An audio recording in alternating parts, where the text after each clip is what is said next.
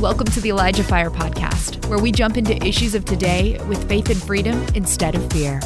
And now here's your host, Jeff Tharp. What's going on, everybody? Welcome to Elijah Fire episode 251. Today is Friday, June 16th, 2023. We got a great show today. It's the, called The Weapon of Destiny. How epic does that sound? If you guys are listening on Spotify, make sure to follow the Elijah Fire podcast there. That'll really help us out please and thank you. Also, today is the last day I'm going to make this announcement, but you have all weekend to fill it out. We got that juicy survey that we want you guys to fill out. Um, and we just want to hear your feedback on you pick your top three choices of topics you really want to hear us hit on. And then there's also an other section so you can add in your own suggestions, um, all that good stuff. We've had a lot of really good suggestions in addition to the topics that are presented there that are already that you can select. In the other section we've got some great stuff so we're going to be taking all those things to heart. I also am going to be filtering through them and then going to be recommending to some of you guys some of our teaching series that we've done in the past and then also other great episodes along these topics um, because some of you are newer and you might not know that those exist and so i want to highlight those to you guys as well. So we'll be going through a couple of those probably sometime next week i'll filter through them and then um, give some some suggestions there as well uh, intermittently throughout the week. So stay tuned. Don't uh, you want to watch every episode next week to make sure that yours gets uh, addressed. Uh, but yeah, we got a lot of exciting plans, and um, some of what people have suggested was kind of already in line with some of the stuff that we were already planning on doing. So very exciting. I love when that happens. All right, um, we're gonna jump in my guest today. Um, some of you guys are newer to Elijah Fire and you've seen this guest featured on Elijah Streams. Very popular guy over there, uh, rightfully so. Um, he's also the leader of Vanquish Prophetic Warriors and Unapologetic Dreamers. Let's give it up for our guest today, Andrew Whalen. Andrew Whalen, what's up? Hey, Jeff. Man, hey, good man. to be here. Yeah. All right. Well, we're going to jump in because I'm told by Illumination, I admittedly hadn't really had a whole lot of time this week to look through the notes, but she said they're really good. And I was not surprised, but um, what what's on your heart to share, man? Yeah. Uh, so, well, thanks again for having me on. Yeah. Always love being here on Elijah. Fire. And um, yeah, so, well, uh, I'm calling this the weapon of destiny. And I feel that this message is, you know, I feel like God over time builds messages. He makes people themselves a message. Oh yeah. But um, but he also puts within them some sometimes like key words or key messages. And I feel like this is kind of a a developing message that he's put in my heart and he's piecing things together throughout the years. But I feel like this is going to be a very significant word for many people and extremely helpful. So, um, you know, let me start with I'm going to just uh, look at my notes here. Whoops, that's not what I wanted. Um, where'd it go? Uh, okay, here we go.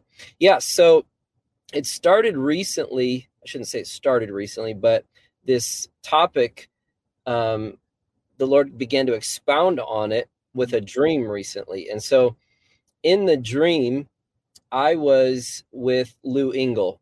And um, if people don't know who Lou Engle is, you should go follow Lou Engle. Look up mm-hmm. Lou. He's a spiritual father. Yeah, he's legit. He's awesome. You know, yeah. he's been a, a, real spiritual father of mine and and just a great friend and someone, as Paul said, you don't have many fathers in the Lord. You know, follow me as I follow Christ. That's that's what Lou's been for me over the years, and um, just have appreciated him. But all that to say is, I had a dream with him, and I've had this kind of reoccurring thing over the years where Lou will come to me in a dream and he'll say, Andrew, what's the word of the Lord? Or what is God showing you? And, um, you know, for years, Lou has told me, Andrew, you're a prophet to me. So tell me what's up. And so that'll happen in these dreams. And a lot of times when he says this in dreams, I'll say something to him that I've never heard myself think or say before. I know mm-hmm. it's the Spirit of the Lord. Mm-hmm. So, anyway, recently, and when I say recently, maybe a month or two ago, um, I had a dream. And in the dream, Lou comes to me. He says, Andrew, what is the word of the Lord? here's a piece of paper, here's a pen. You need to write it down because you're going to begin to speak about it. You're going to begin to preach on it. I said, Oh, okay. Well, you know, it's funny because I don't know what I'm about to write, but in the dream, I write the um, I write the book of Jeremiah, and then I write known, K N O W N. And so I woke up from the dream and I looked up the book of Jeremiah and the word known, and clearly uh, if you've read the book of Jeremiah, the, the first chapter would come to mind because uh, in that passage of scripture, it says that the Lord, um, maybe I wrote it down here. Um, yeah, so in Jeremiah 1 5, before I formed you in the womb, I knew you. In other words, you were known. And before you were born, I set you apart. I appointed you as a prophet to the nations. So the Lord is speaking to Jeremiah that you know jeremiah you're you were known like uh i have a i have a destiny for you um because to be known is to be destined and so hmm.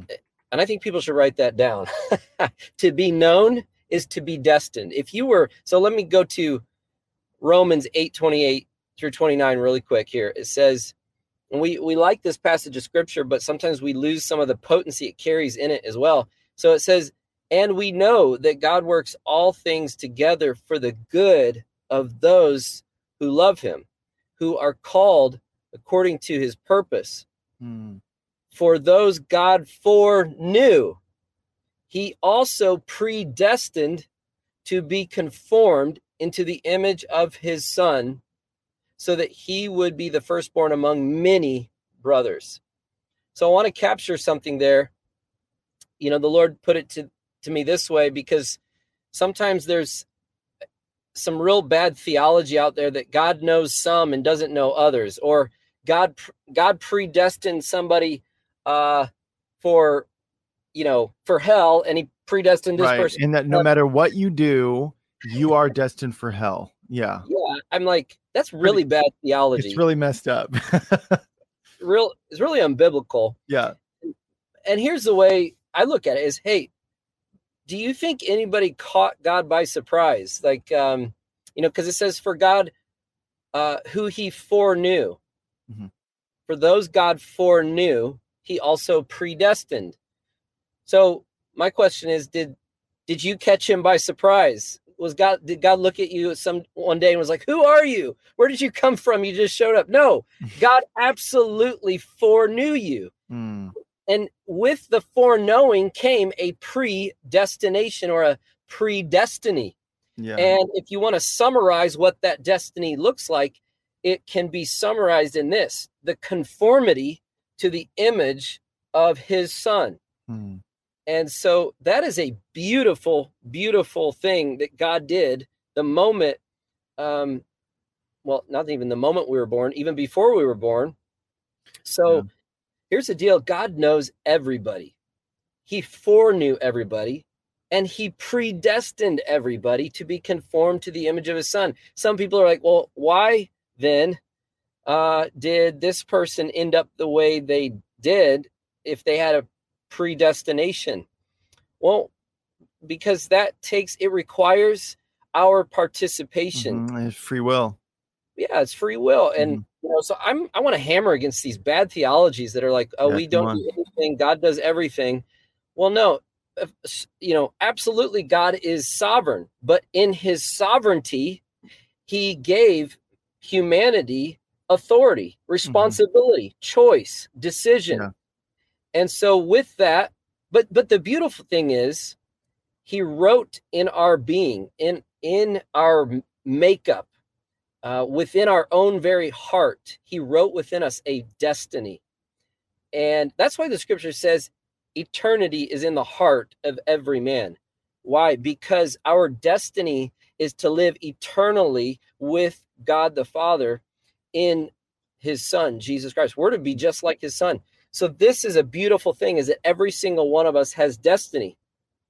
And I believe that the enemy wants to derail to rob, to cut short, to destroy the destiny of people's lives. And here's why. Here, you know, every the outworking of each individual's destiny has a unique aspect to it. So even though everybody that God foreknew was predestined to be conformed to the image of his son, um, how that works out is very unique and specific to every individual. Mm-hmm. So along with that destiny comes callings and giftings and graces and all of that sort of thing. But the fact is, at the whether you're a whether your destiny is or your calling is to be a famous movie star or a uh, news personality mm-hmm. or you know a military officer whatever the case or a, or a minister in some way whatever that calling is ultimately the destiny summarize your destiny in that is to be conformed to Christ. It's to manifest Christ reveal his life in that in you through those things. Now why does the devil hate that? Because here's why. The scripture says in First John, For this purpose was the Son of God manifested to destroy the works of the devil. Point blank, when you fulfill your destiny, the devil's works are destroyed. That's mm, it. Yeah. The devil is terrified of you fulfilling your destiny because it means the revealing of Christ and the destruction of every work of darkness where you're sent where God puts you, where He releases you, where He sends you, there you're predestined to reveal and manifest Christ, destroying mm. the works of the devil and bringing glory to the God of creation. So mm. that's a great that's like a great encouragement though to anybody who's really feeling like they're maybe under attack in specific areas. Like um like so one example i always give is like back when i didn't know the lord i was really shy and then once i came to the lord all of a sudden i realized i was like there's this whole other part of me that i felt like the enemy had really worked to suppress within me and realized i'm like i'm not i'm actually not shy. And then it was like suddenly i got became very bold and would preach the gospel to my friends and invite them to church and like all this stuff. And so um like that that's like a really distilled down version of that but it's a really great encouragement to people who are maybe really feel like they're under attack in certain areas like that dude like no press into that whatever that is press into it it's good well it, it's beautiful because if you know here's the thing is our world is suffering from a lack of vision mm. i mean we we oh, have yeah. no, i mean honestly even christians we get yeah. stuck we get stuck in this uh i don't know we get stuck in a place of visionless we lose vision for our life the scripture says where there is no vision my people um, perish or another translation they cast off restraint um, in other mm-hmm. words they they don't constrain they don't uh, restrain themselves uh, to continue on to keep going after the things that god has set before them they lose their way they shipwreck their faith i'm seeing it all the time. I, it's really sad. But if I would point back to why people have lost their way or lose their faith or shipwreck, I mean, just ruin their lives, I realize it comes down to this mis uh, mishandling of their their identity, their destiny. They don't realize that oh, God has put within me a destination, a place for me to occupy in this life and to end up in my days and ultimately in eternity. But um, let me go to my next note here. It's something I'm calling the identity factor. And the identity factor is really important because um, along the way, in in that predestination, when I say I don't want to confuse people, I don't want to become I know sometimes there's trigger words, theological trigger words when I say things. When I say predestination, I'm not talking about God has predestined some for heaven, God's predestined some for hell. I'm saying you have been predestined to be conformed into the image of Christ. That's the most biblical scriptural uh, picture I can paint of predestination. And so God wants this for everybody. That's why Jesus died once for all for all. Mm-hmm. He has a destination. Come into Christ. So, anyway, along that journey of apprehending, of fulfilling the destiny on your life, God, uh, God needs you to have something that anchors you, which I'd like to call your identity.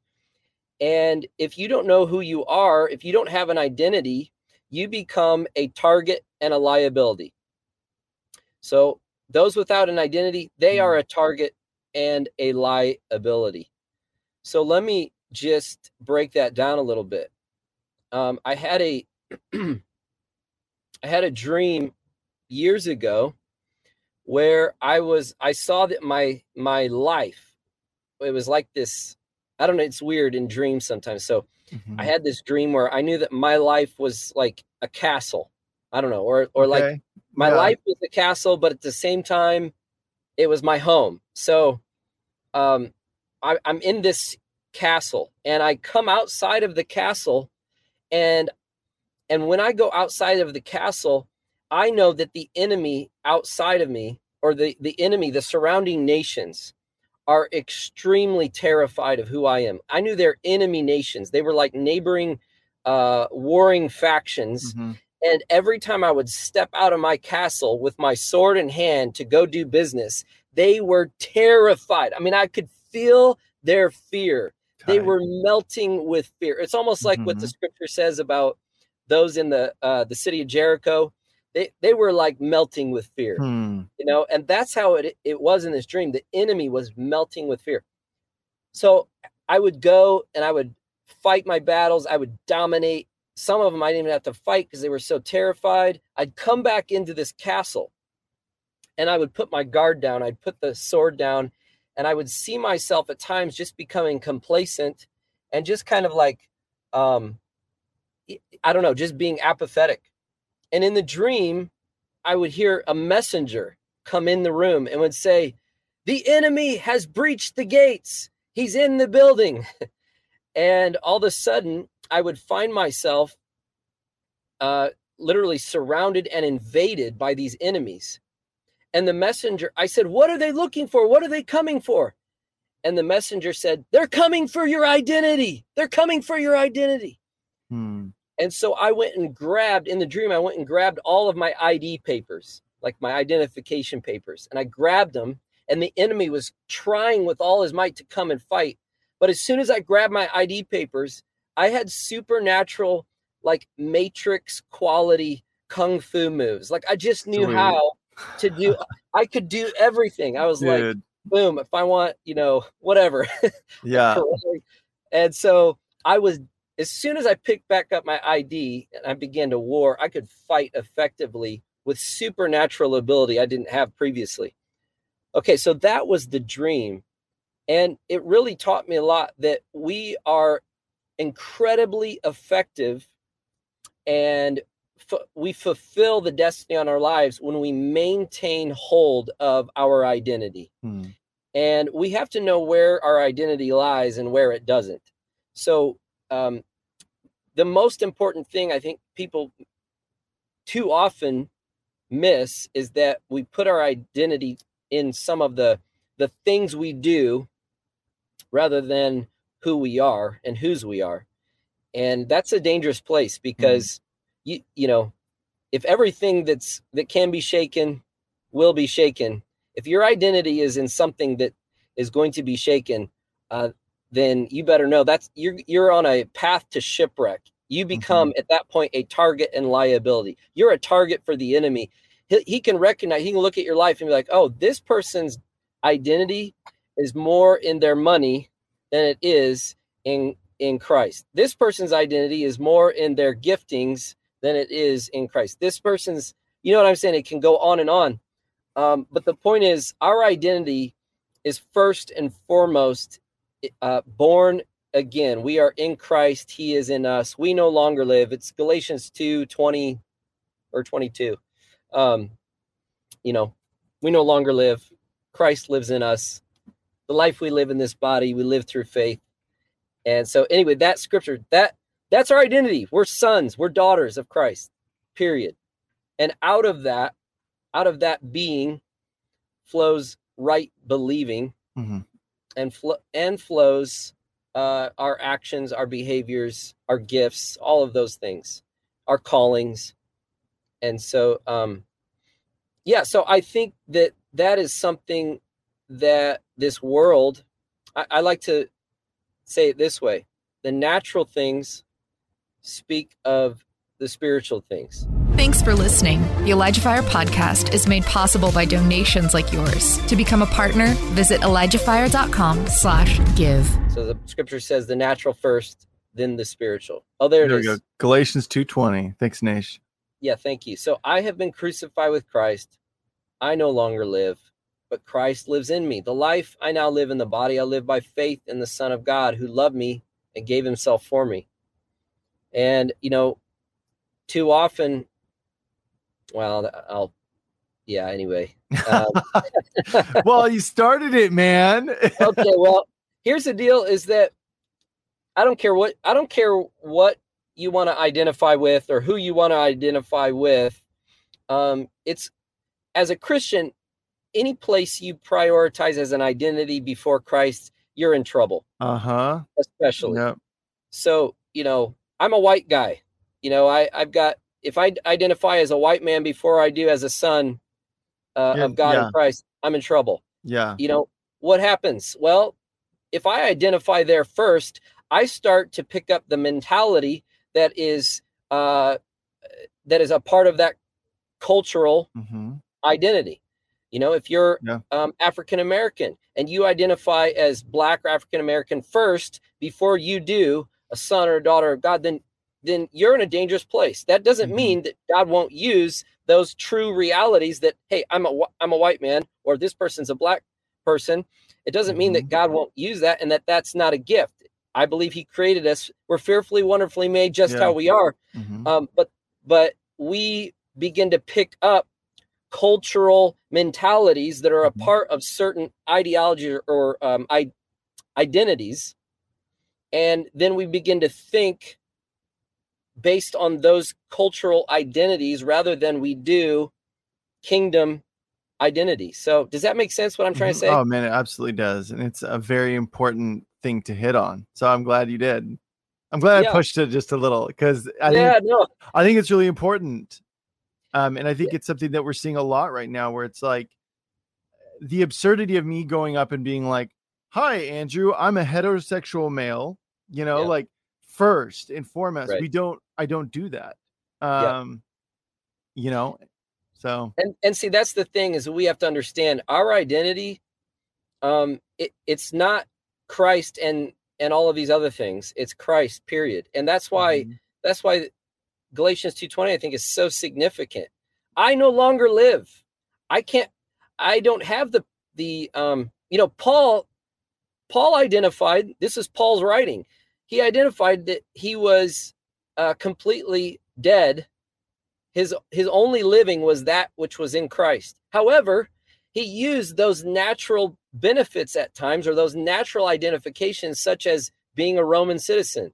Mm-hmm. You know, so it's not a evil or a wicked thing to say, "Oh, I'm an American" or "I'm a white person." It's just that no, at the very core of who I am, I've died to everything else but Jesus Christ. Right. And everything else falls under that order. Right. And so if if you get that out of order, your life gets out of order. Mm-hmm. So yeah, and, and growing up in you know for a, a time in missions, um, you know, we celebrated like the more diversity we had on a, a base, the better. And we would get so everyone would get so excited because we're like, this is what heaven's gonna be like, man. But like there is beauty in these different cultures and God loves them. Like it's like those expressions loves them, you know. But yeah, like you were saying, nothing should ever nothing should ever take the place of our identity which is in christ and that's why you know you guys know i love colossians 3 you know i love it the first first half uh, basically up to verse 1 through 17 but um, starting in um, verse 9 he's talking about all these different sins that we need to rid ourselves of he says do not lie to each other since you've taken off the old self along with its practices and put on a new self which is being renewed in knowledge in the image of its creator here there is no gentile or jew circumcised or uncircumcised, barbarian, Scythian, slave or free, but Christ is all and is in all. And then it goes on to talk about how we're supposed to live then. Now that now that it's like removing whatever our national identity was or our um you know our you know whether we're male or female and that's the thing that makes us who we are eh, removing all of that and going no Christ is actually first and all those things follow afterwards. And then actually, when you fix your gaze on Christ, what ends up happening is all those other things, the things that you thought were important suddenly start to kind of fall away. The things that really God was like, okay, this has to go and this has to go. Yes. You know, so. Well, and God's good at that. He's, yeah, he's real you know, good. He, he's really, you know, he's a gentleman. He'll, he'll come to you and, and he'll start to, you know, convict you of things that you've prioritized or you yeah. put as an, uh, an idol. And, and so, and and I here's the thing too is sometimes just having things in the wrong position or the wrong order makes them an idol. So um, you know, just mm. even how you identify. What uh, when I say that, I just mean like, you know, um, I, Andrew, I, or I, I as Andrew, I know myself, or I think of myself as like a prayer warrior. Like I, mm. I recognize this grace or this calling on me, but even in that, I can't, I can't settle in that as my identity alone. Like it's interesting. You know, it's sometimes those kinds of things can subtly become uh, idolatrous. We we can really take pride in some things that uh, that roots us back into that self righteousness, and we got to just constantly be like, no, these are all according to grace. These are all according to, you know, who uh, who I am first, which is wow. I, am in Christ. He is all in all. Mm. So what you're saying is that a gift from God can actually become an idol itself. Oh, oh, big time. And yeah. and in fact, ministries sometimes are um they were uh, I shouldn't go there, but I'll yeah, go we there. should, man. Let's let's go. okay.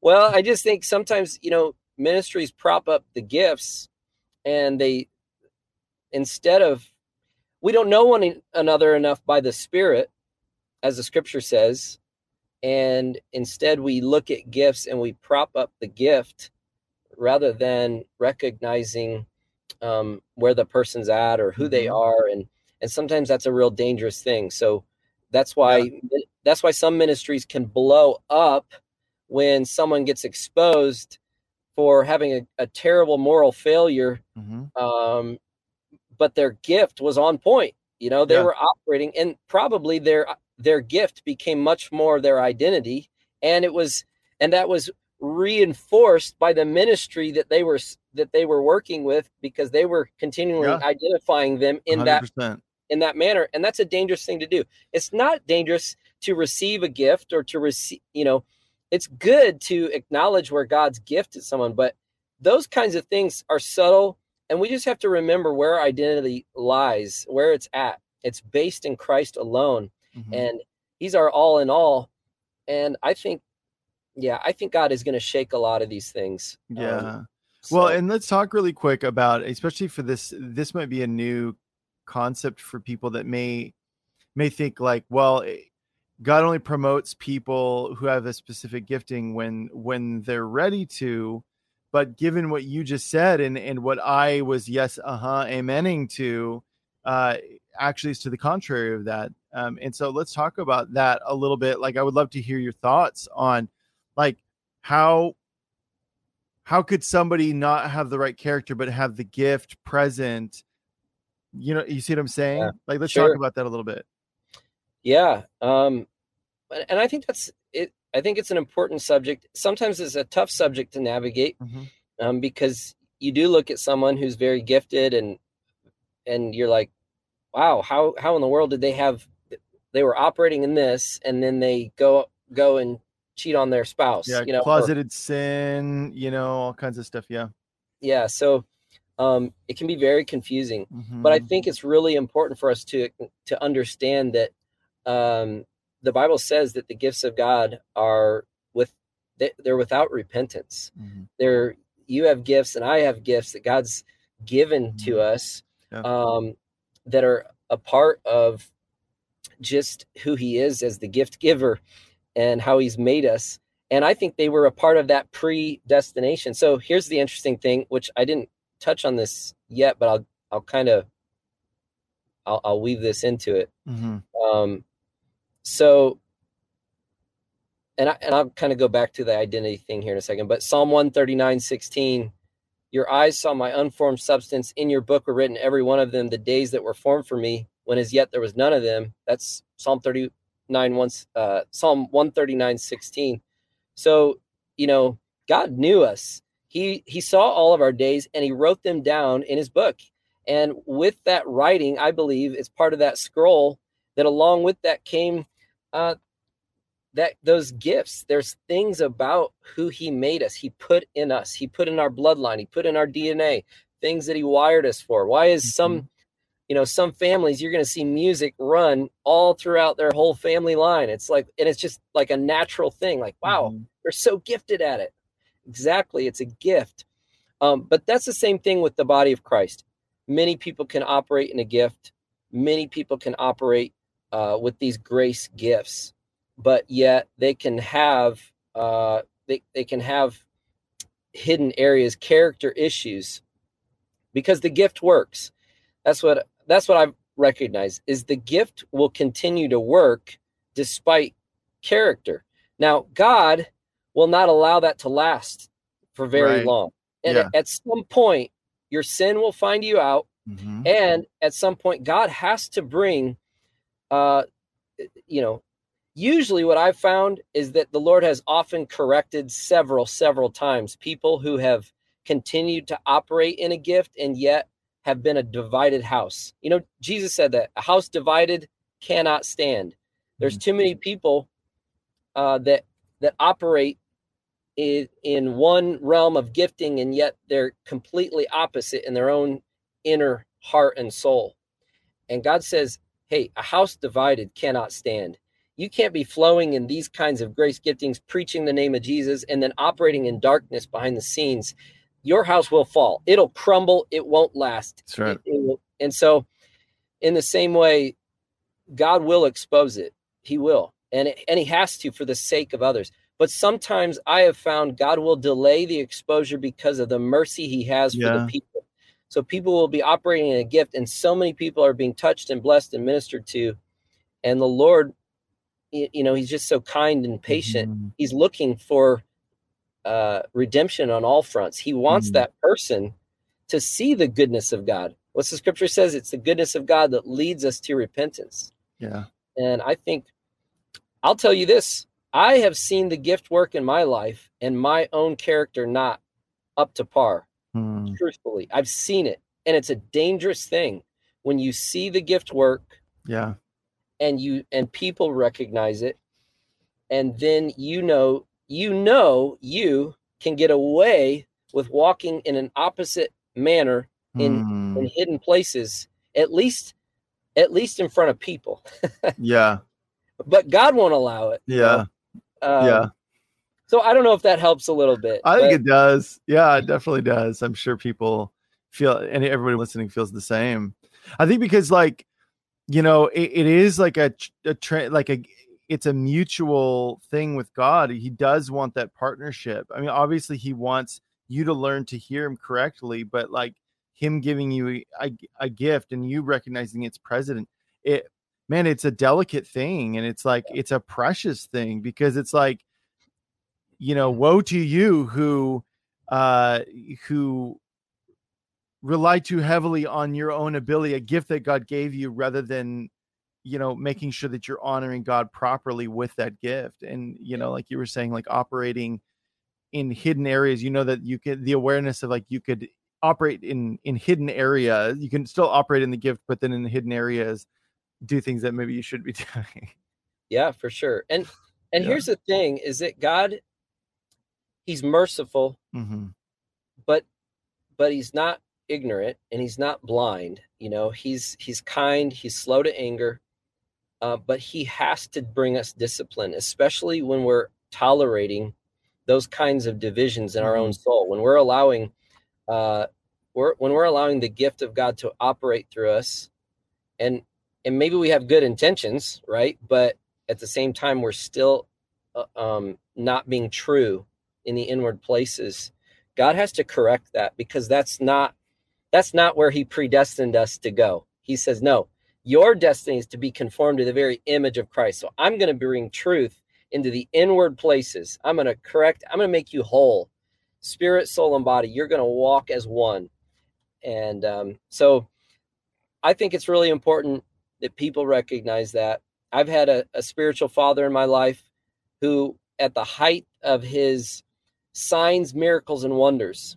And I'm not speaking about anybody that probably anybody knows, um, but he at the height of his uh, ministry, he was he was seeing the dead raised, and um, I mean just incredible miracles.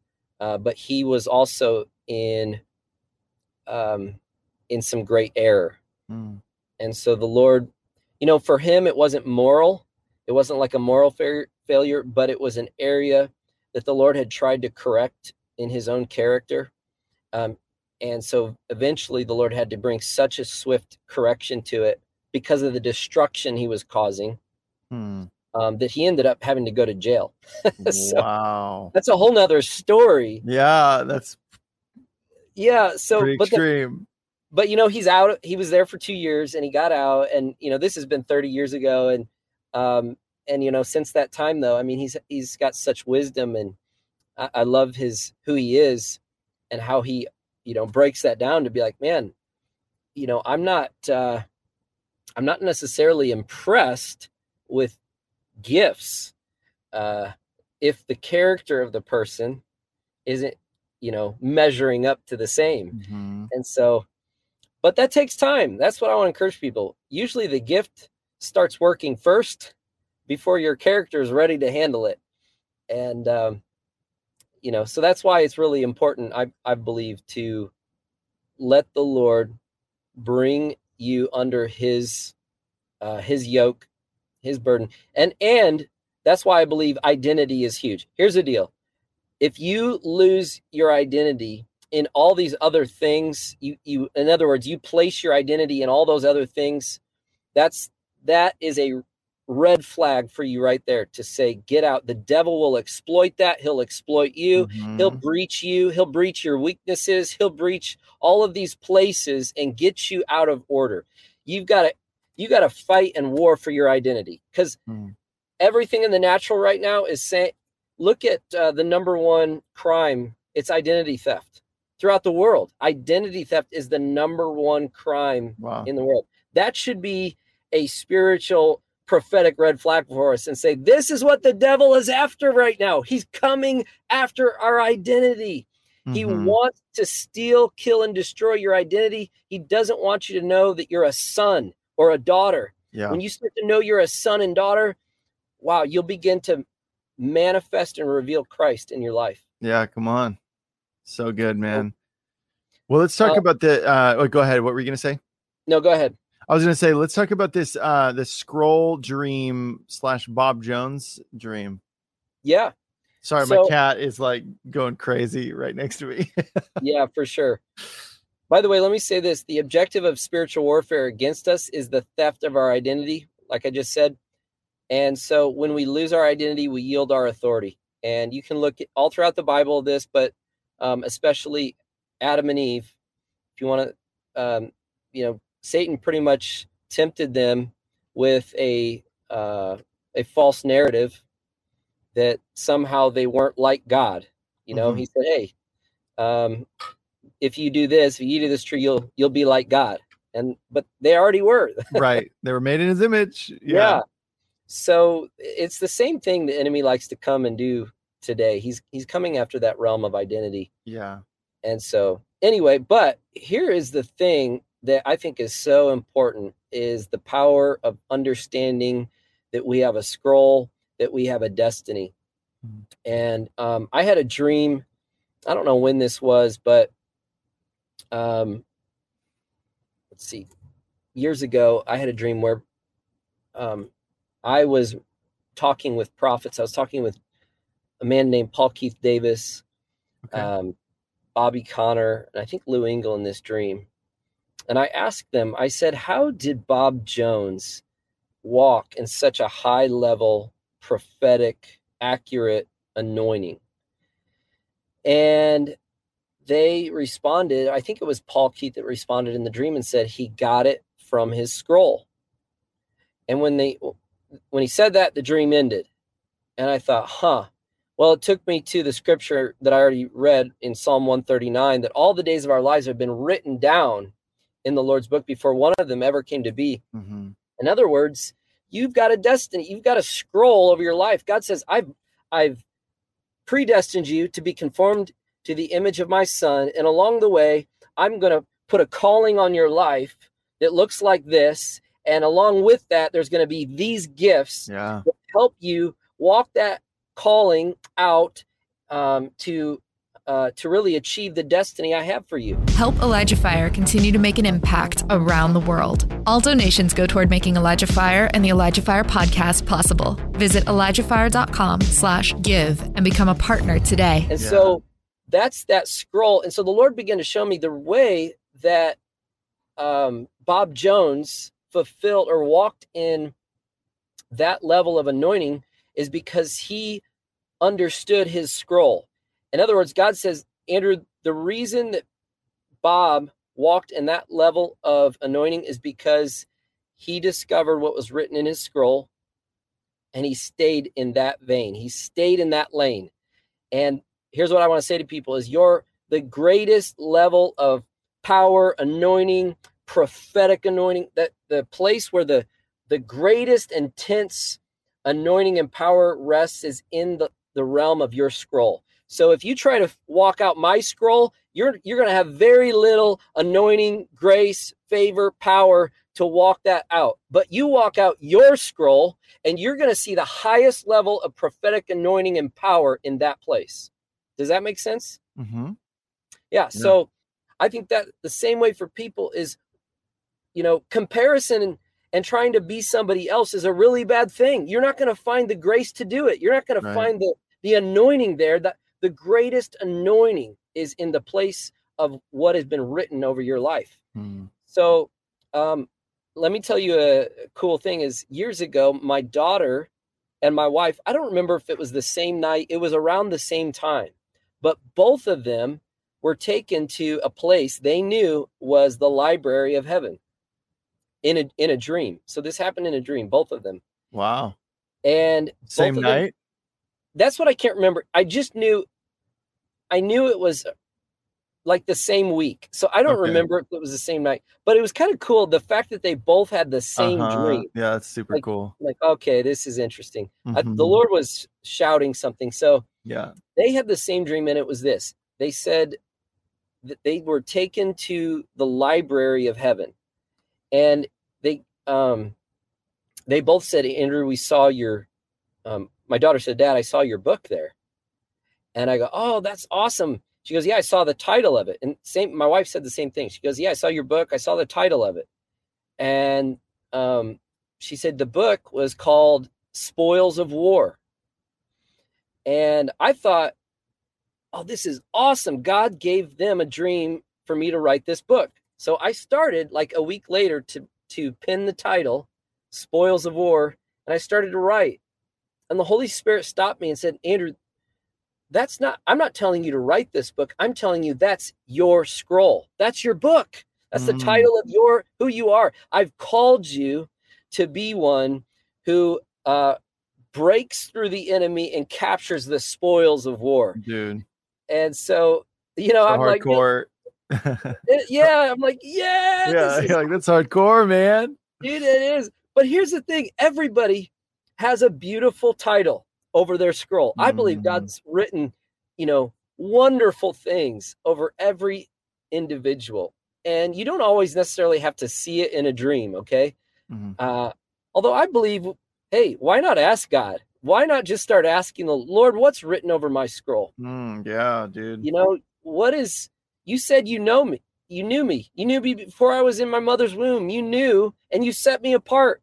You know, so what am I set apart for? How did you foreknow me? What's been written over my destiny? Dude. And and just start asking him these things.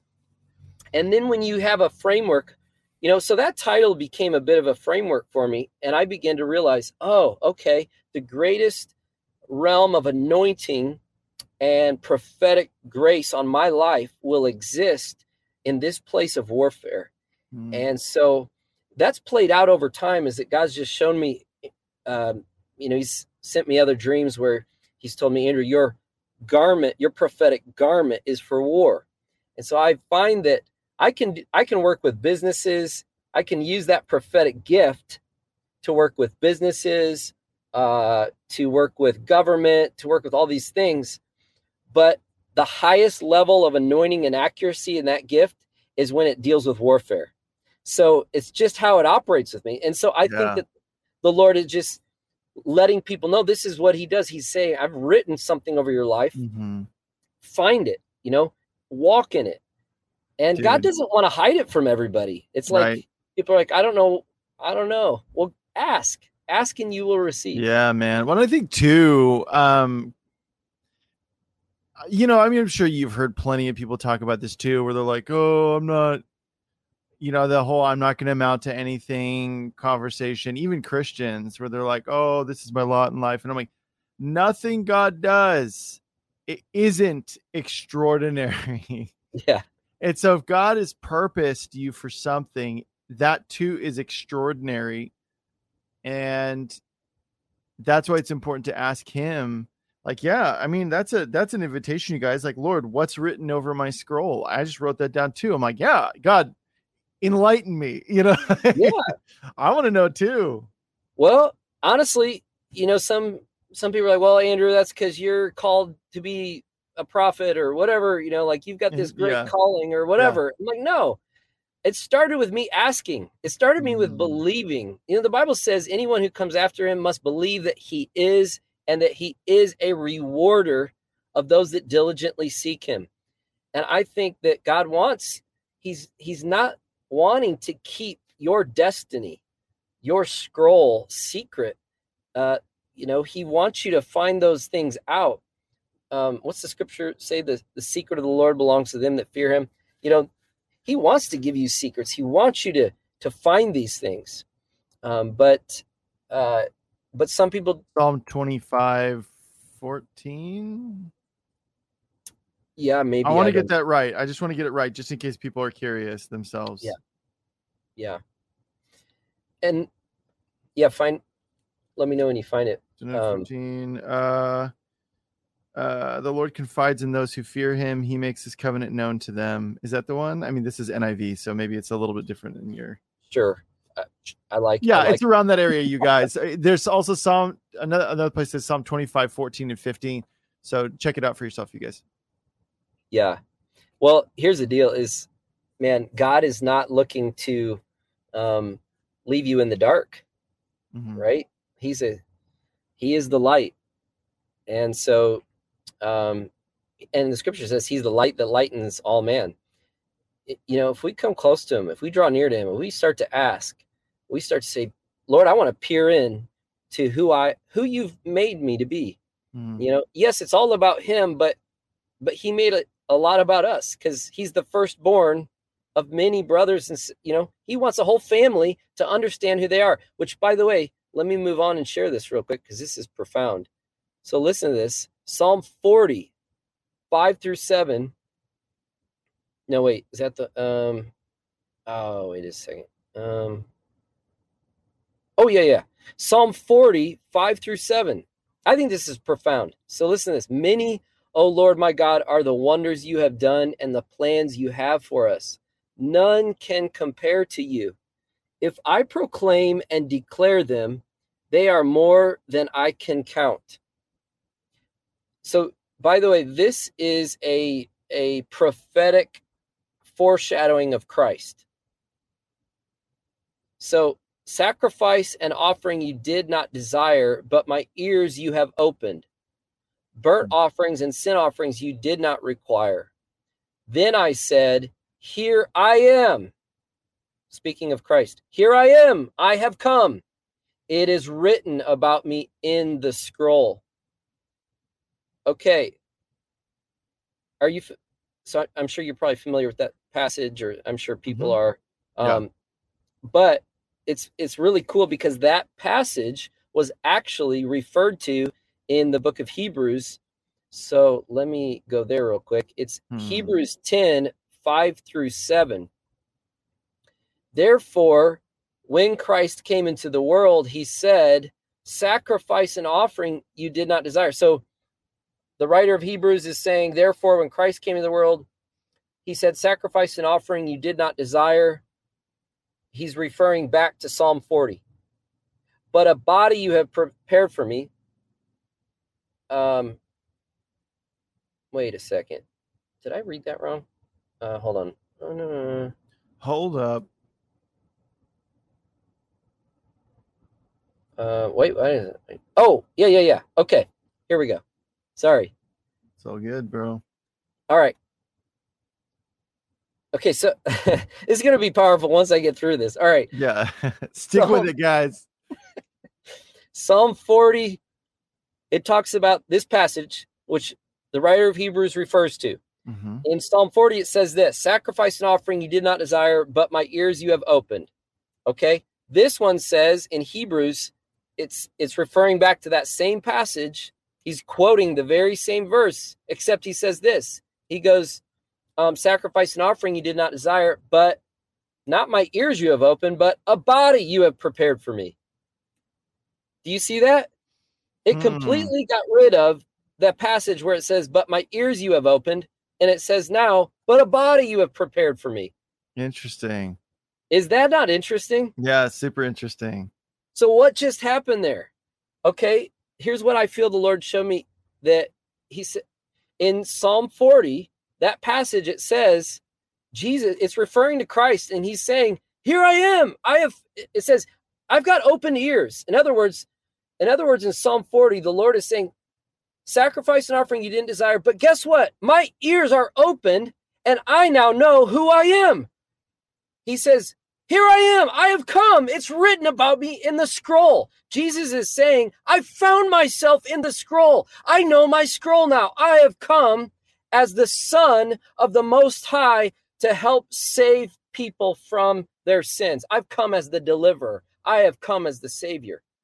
So now the writer of Hebrews is pointing back to that scripture, and he's no longer saying that Christ's ears have been opened because they've already been opened and he's already done his work. He's now saying, But a body you have prepared for me. In other words, now that my eye or now that my ears, the Lord's saying, now that my ears have been opened and I've done my scroll, now it's time for the body of Christ to fulfill theirs. They have to Mm. know who they are, their eyes have to be opened. Does that make sense? Yeah, that's tight, dude. Okay, so Yeah. I just love that. Yeah. He's the So- tip of the spear, dude, you know? The uh, you know, it's just like and then yeah, that's that's legit. So Psalms 40 was the scroll of Christ. He Mhm. was given an ear to understand his scroll. And now that Christ has fulfilled his scroll, it's no longer about him understanding who he is. It's about the body understanding and getting revelation about their scroll in Christ. Mhm. Yeah. So when we understand that we are known, that we've been given an identity and have a scroll of destiny, life begins to supernaturally work together for good and for a great purpose. Hmm. So isn't it interesting that that passage of being foreknown is found in Romans 8 where it says all things work together for the good of them that are uh, that love him and are called according to his purposes. In other words, guess what? You can you can derail your life, uh, but if you come back to, you know, come back to me, guess what? I'll work it all out for the good Yeah.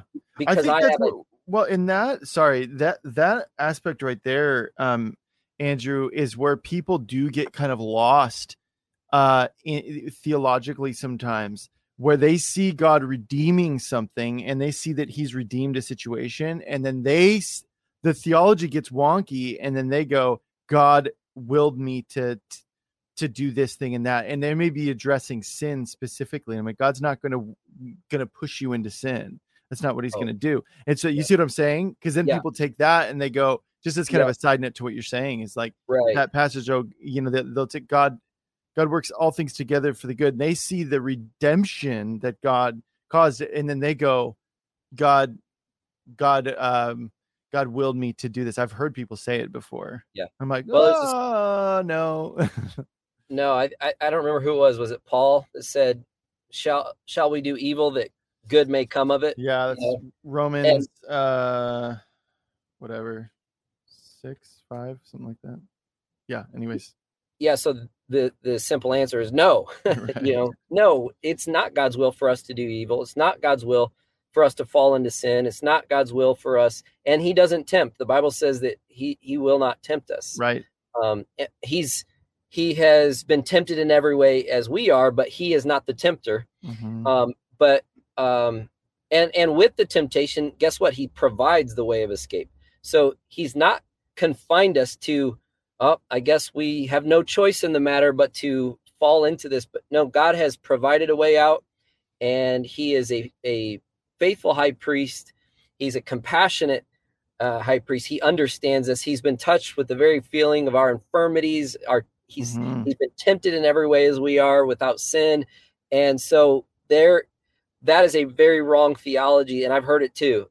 Like, Mhm. oh, you know, I think I think it was totally God's will that I was a drug addict for 20 years, you know, or that I that I left my my wife and or what you know what I'm saying? It's like these are the kinds of really outrageous things.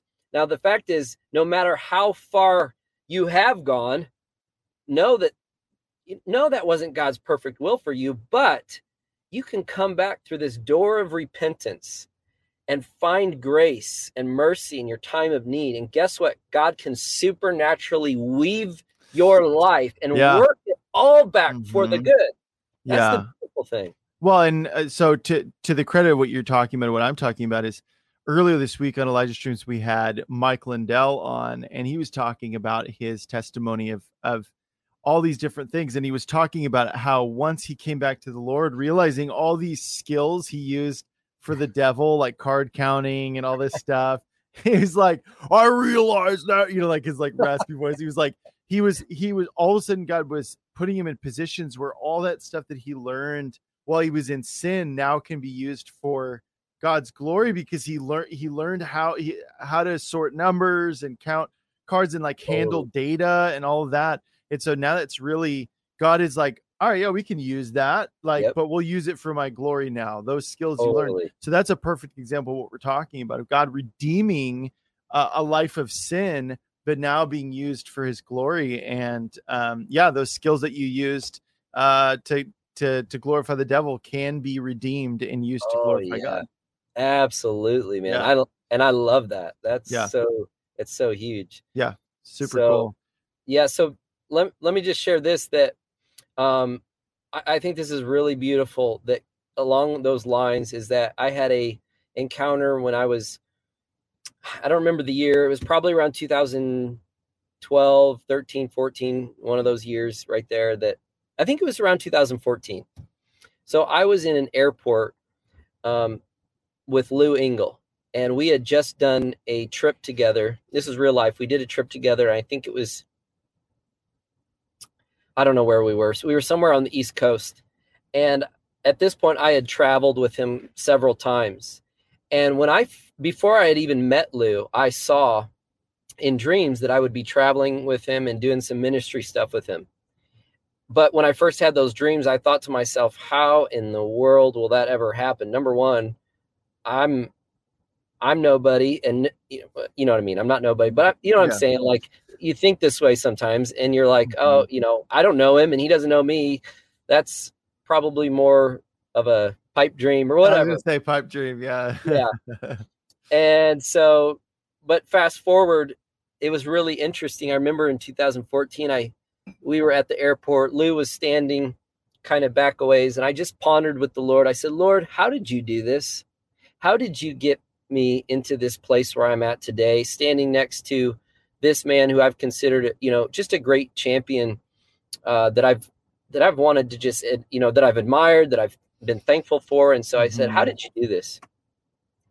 And at that very moment, I kid you not, this lady walks up in line at the airport, bumps me out of the way. I mean, literally, like very rudely. She had a huge, like, duffel bag and just budges in line and boom, knocks me out of the way and literally budges right in front of me. And her duffel bag is like in my face. I'm like, I was, I got kind of irritated. I was like, how rude of this lady but at the moment I looked at the duffel bag and it said, literally in my face, it says, the future belongs to those who believe in the beauty of their dreams. Wow. The Lord instantly in that moment answered my question. He said, Andrew, the, the reason Dude. that you are where you are is because you believed in the beauty of your dreams. You didn't stop believing that I've got a destiny for you. Like what you're hearing?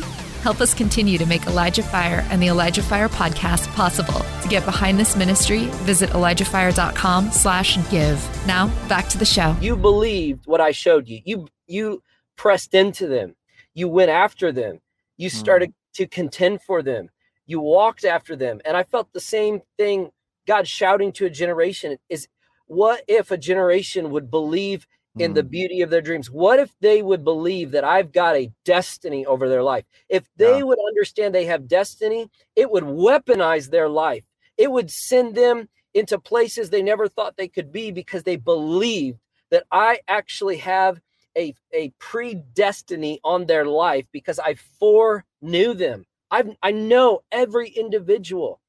And I think that's one of the most powerful, powerful weapons of our spiritual warfare is to cling to the fact that we are known by God, that we have a destiny in Him, that our identity is com- made completely new in Christ, and therefore we have been connected to a incredible eternal destination Come uh, on. Uh, and destiny. So anyway, so yeah, so it, it's exciting, man. I, I believe that God is going to be doing this for many people. I believe many people are going to have encounters with the Lord, visitation with the Lord, where He begins to uncover their destiny.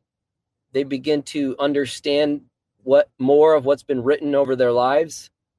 By the way, if I can say this, Jeff, that mm-hmm. um, I believe that dreams are one of those ways where God starts to uncover some of what's written in your scroll.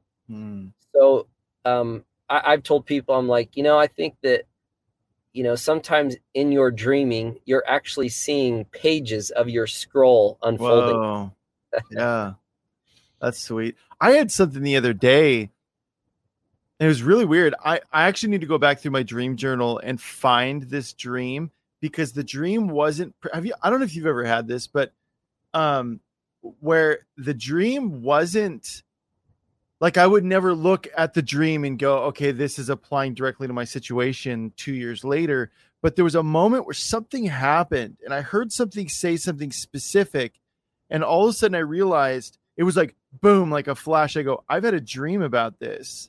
But in the dream, it was like different events, but it actually was the same like the same thing, but it was a different like I would have never guessed just by looking at the dream that it was through 100% revelation from the Lord. So I need to go. I don't know if that's ever happened to you where all of a sudden you realize oh, yeah. like something that like it was a weird dream where like you know bubbles were coming out of the wall or something. you know, so there's like weird things in the dream. Yeah. You know, but something happens and all of a sudden you you have this awareness of that dream from a couple of years ago and go that that's the, i'm that's what's happening right now have yeah. you ever had had things like that happen oh for sure yeah. man so cool when it happens which man. further confirms to me that this is this is all written out you know god's mm-hmm. got a mm-hmm. book he's got a scroll and he's saying and and you know sometimes that scroll how do i want to say it sometimes um when god shows us things in dreams it's like you said, it's maybe not exact literal uh you know, you're going to see it unfold the exact way you saw mm-hmm. it, but you're going there you're going to have enough revelation that you're like, "Oh, this is that." And um mm-hmm. so God will do this with you. He'll mm-hmm. be like, "This is that. This this was that." And I've seen it play out many times. Yeah, and I think too there's like no you know, the, no amount of sometimes I think that God likes to keep things a mystery like that so that he can do those. Hey, remember that dream? Yeah, that's this, you know? Yeah. Uh, and it's like a seed deposited inside of you, you know? Oh, absolutely, man. Yeah, and and I think God, I think God, I, I would, you know, not I wish, but I pray that there would be a generation that would rise up even right now that would lay hold of their destiny and mm-hmm. and i'm mm-hmm. just thinking man i feel like we i feel like it's just too easy to just settle in life and I'm not saying we don't be content. You know, contentment with godliness is of great gain. We need to be content in some in things, but but I also feel like there's enough of scripture that says we ought to live being provoked and provoking one another to love and to good deeds. We got man, let's get provoked by the fact that God has a destiny for us and he doesn't want us to fall short of it. He's given us everything we need for life and godliness through his power. So um, there's a passage of scripture that says um, that we uh, may we lay hold of all of that for which Christ has laid hold of us. Mm. That's one of my favorite prayers. I can't remember right now uh, off the top of my head where it's at. Um, Illumination will find it. Illumination will find yeah. it. Yeah. Uh, but I've prayed that for for years. God, I want to lay hold of everything that you have laid hold of me for, uh, because I don't want to, at the end of my life, say, Lord, I left so much on the table. I just, you know, I just didn't pursue all of that for which was written over me and what you for uh, oh, Philippians 3 12 through 14 is that is that it it says not that I have already obtained or am already made perfect, but I press on, if so be that I may lay hold of that for which I also was laid hold on by Christ Jesus. Is that it? Yep. Yep. That's okay. it. Yep. Philippians 3 12 through 14, everybody. Yeah. Amen. So, you know, there's, there is so much that I believe. I mean, what would happen if we just said, okay, God, to be honest, I, I'm letting you into my prayer closet right now. Okay. Here's, I pray this often. And I've seen some of the most supernatural answers come as a result of this prayer. You get everybody, you ready? You're going to get a, this prayer. Take this to your own prayer time no. before the Lord and say, Lord, I do not want to live my life. Uh, or what do I say? Forget what I pray. no, I say, God, I want to live my life laying hold of all of my destiny. Mm. All of my destiny. I want to lay hold of it. And see, my destiny, it, it's not just about me and it's not just about you. Your destiny is about the the full measure of glory that you can bring God, that you can um yeah, that you can reveal through your life. And so I'm saying, Lord, let the full measure of of your glory be revealed through my life. So I pray that God, I want to live my life laying hold of all of my destiny. And I want to I want you to pray that. I, I want people to pray that in your own way mm-hmm. because here's the thing. If you fulfill your destiny, it's going to help the kingdom advance. Yeah. And so we need to be praying this more and more. God, help people, give people grace to see, to understand, like Jesus said, he found himself in the scroll. I pray that people would discover their scroll and that we would be like Christ who said, An ear, my ears you have opened. God, open the ears of your people. Let them mm. hear what you're saying. Let them see what you're doing. Um, let's see. So elimination says G. I can't even pronounce that name. G. Gregory. Yeah, said. So can I ask for eye salve from the Lord, as I have been in a midlife crisis for a while now? Andrew. Also, how do I position myself to receive the dreams and visions that would give me certainty? Yeah, that's that's good. Yeah, no, that's awesome. That's awesome. Hey, you know what? This is going to be helpful too. Maybe we'll do another episode on this down the road but I recently I was in my dream journal and I found a dream that I'm like, how did I forget this dream? And it was simply this. I was asked by someone to uh, to give the most prophetic word I could ever give anybody. How does one do that? Yeah. Yeah, and I was like, "Wait, what's the most prophetic thing I could ever tell someone?" And and what's what's the most prophetic word or the most prophetic message I could say? And in the dream, I said the most prophetic, me- and again, I didn't know what I was going to say, except I found myself writing it down. I said, the most prophetic message I can give you is this. And it was the word seek, S E E K. Seek. Here's what I want to say is how do you position yourself? How do you Uh, how do you get your eyes open? How do you get your your ears open? How do you receive more of those that wisdom, clarity, certainty, and visions, dreams, all of that? Seek the Lord. Seek the Lord. Seek, and he shall be found. What's the Bible say? Seek, you will find. Knock, the door will be open. Ask, you will receive. Um, and in fact, my whole testimony, which I won't go into, but my whole journey with Jesus started, I would say it this way, my the most supernatural, life-changing journey I ever had started with that prayer. God, I want to seek you with all my heart so that I can find you. And I want to just say that to people right now is seek the Lord. Seek him. You will find. He promises it. The Bible promises it. Seek and you will find. So mm-hmm. I hope that helps some people.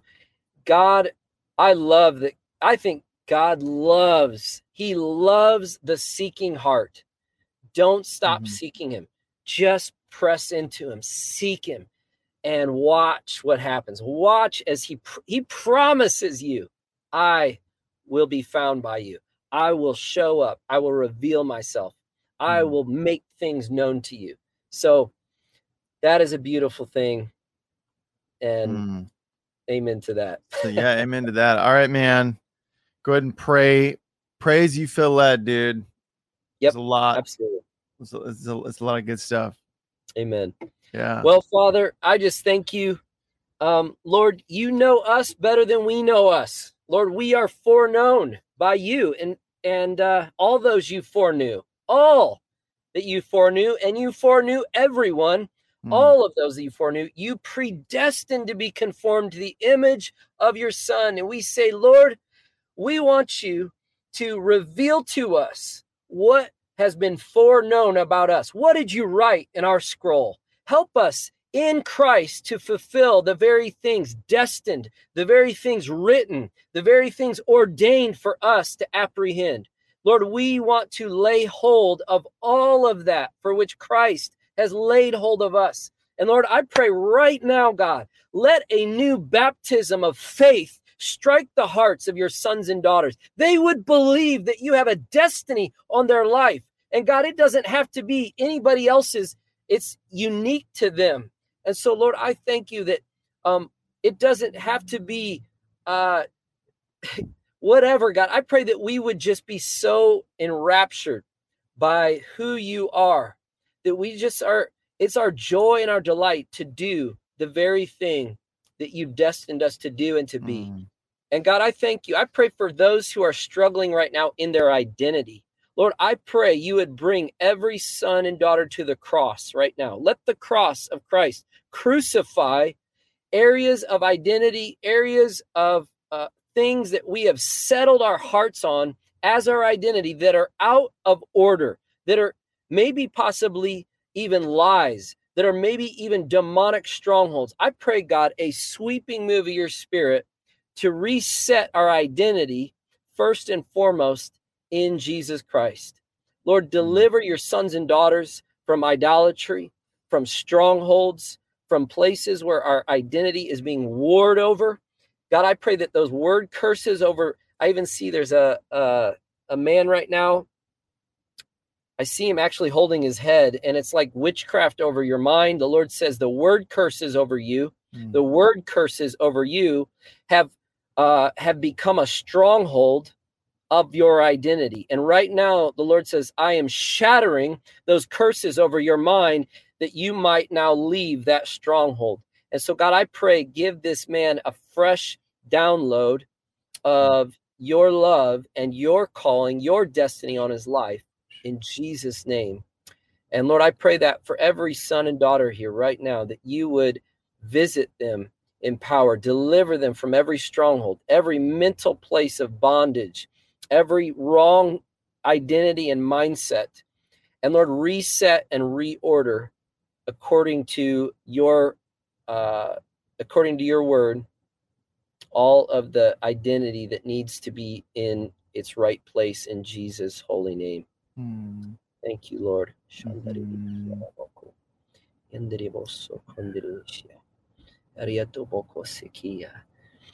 I just hear the name Catherine. God, I just thank you, Lord. Thank you, Lord. God says you're much more than you have allowed yourself to believe. God says you have had the reins and you have you have limited your own mind from believing what God has said. And God says, believe what I say over you, daughter. Um, and today, uh, you have authority to believe. You have authority to take captive those thoughts that have hindered and downplayed and and undervalued who you are. And God says, You are valuable, Catherine. You are valuable to me. You have great value. And I esteem you as one who loves me and trusts me. Thank you, Jesus. Thank you, Lord. Shandaridiki. Mm. Mm. Mm. I just hear the word Mitchell or the name Mitchell. I just, Lord, I just pray blessing over Mitchell. Mm. I thank you, God, that you're doing a work in Mitchell's life right now. That there's something uh, that you are working out of his soul right now that is contended for his peace and for his sanity. God says, I am breaking, uh, I am breaking confusion, a spirit of confusion uh, and witchcraft that has sought you and has contended for your calling. And um, wow, Lord, I pray you would restore Mitchell's voice of of clarity uh, and his wisdom. I think you got the wisdom uh, that he's called to. I just see education on him, and so Lord, I pray for uh, Mitchell as as he is uh, called to educate. He's called to teach. I pray, God, you deliver him from the spirit of confusion that's uh, taken uh, even his own identity and brought it under um, great deception at times. So, Lord, deliver him right now, I pray. Deliver him in Jesus' name. Blessings to Mitchell, God. Thank you, Lord. Um, okay, so elimination says, is there another question? Or or was that the one with Gigi. Oh, that yeah, that was from Gigi. Oh, okay. Yeah. Okay. Thank you, Lord. Thank you, Father. Hmm. Mm, mm, mm, mm. Mm. Mm, mm, mm. And I hear the Lord say that some of you walked away from some things that you know God called you to years ago, mm. and God says that um, I'm not going to I'm not going to bring them back to you the way that that I did initially the way that you initially were uh, had picked them up. So, in other words, what I'm feeling is God saying there's some things that I've called many of you to that some of you have uh, you you put on the shelf or you walked away from. And God says, I'm I'm going to return that back to you now to fulfill those things, but they're not going to look or be fulfilled in the way that maybe you first were walking them out. God says they're mm-hmm. going to come back to you with a new uh, dimension of grace and mm-hmm. even some new structure and new wineskin, says the Lord. Nice. So uh, God says, just get ready for what I'm about to do because I hear your prayer right now. I hear your heart. And God says, I have need of you to fulfill all that I have written over your life. So God says, watch it come back to you in this time, but don't expect it to be like it was mm. when it first began. Mm. Thank you, Jesus. Mm. I hear the name Amy. Um, mm. Amy, I hear the Lord say, it's not too hard. It's not too complicated. It's not too big. God says it's simple. And some of the uh, the feeling of being this being too much, too big, uh, what He's called you to, what you've been feeling the desire to do. It's it's felt like uh, the resources are going to take too much. The time is going to take too much. The people too much. The Lord says uh, the word simple, and so I just think God wanted to re uh, refocus your heart on His ability. He says it's simple. All things uh, you can do all things through Christ says the Lord, who strengthens you. And God says, I'm with you in this, and I will send help. I will send resource. Um, so God is going to work in this, Amy, what He's called you to. Um, thank you, Jesus. Thank you, Lord. Mm. And I hear the word leave. So um, there's some of you who've been wondering, should I leave? Please let let the Lord confirm this maybe a couple times for you. Uh, don't everybody quit their job uh, today after this word, but I think there's someone who I hear the I hear the prayer. Do I need to stay or do I need to leave? And I I felt like it had to do with a job. Hmm. And I heard I heard the green light on the leave. And so God help God, is there more? Everybody's gonna be quitting their job after today. uh, Lord. Mm.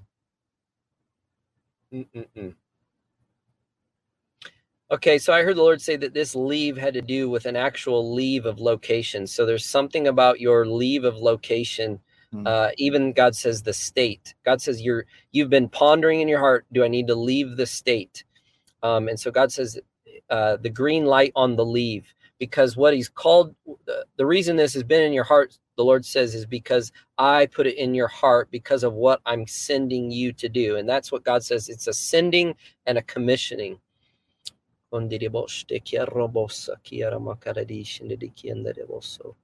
Mm. And the Lord says, I will confirm this word to you. God says, I will confirm this to you. So thank you, Father. Lord, I pray that, God, you would just let that strike the mark. Let that strike the mark for exactly the right one or ones that that might be for. And Lord, I pray that there would be for everyone on here, for everyone listening, there would be a fulfillment of destiny, hmm. that there would be a new longing and a reach to walk into destiny, to fulfill it, to to apprehend all of that for which you have apprehended us, Lord. In Jesus' name. Hmm.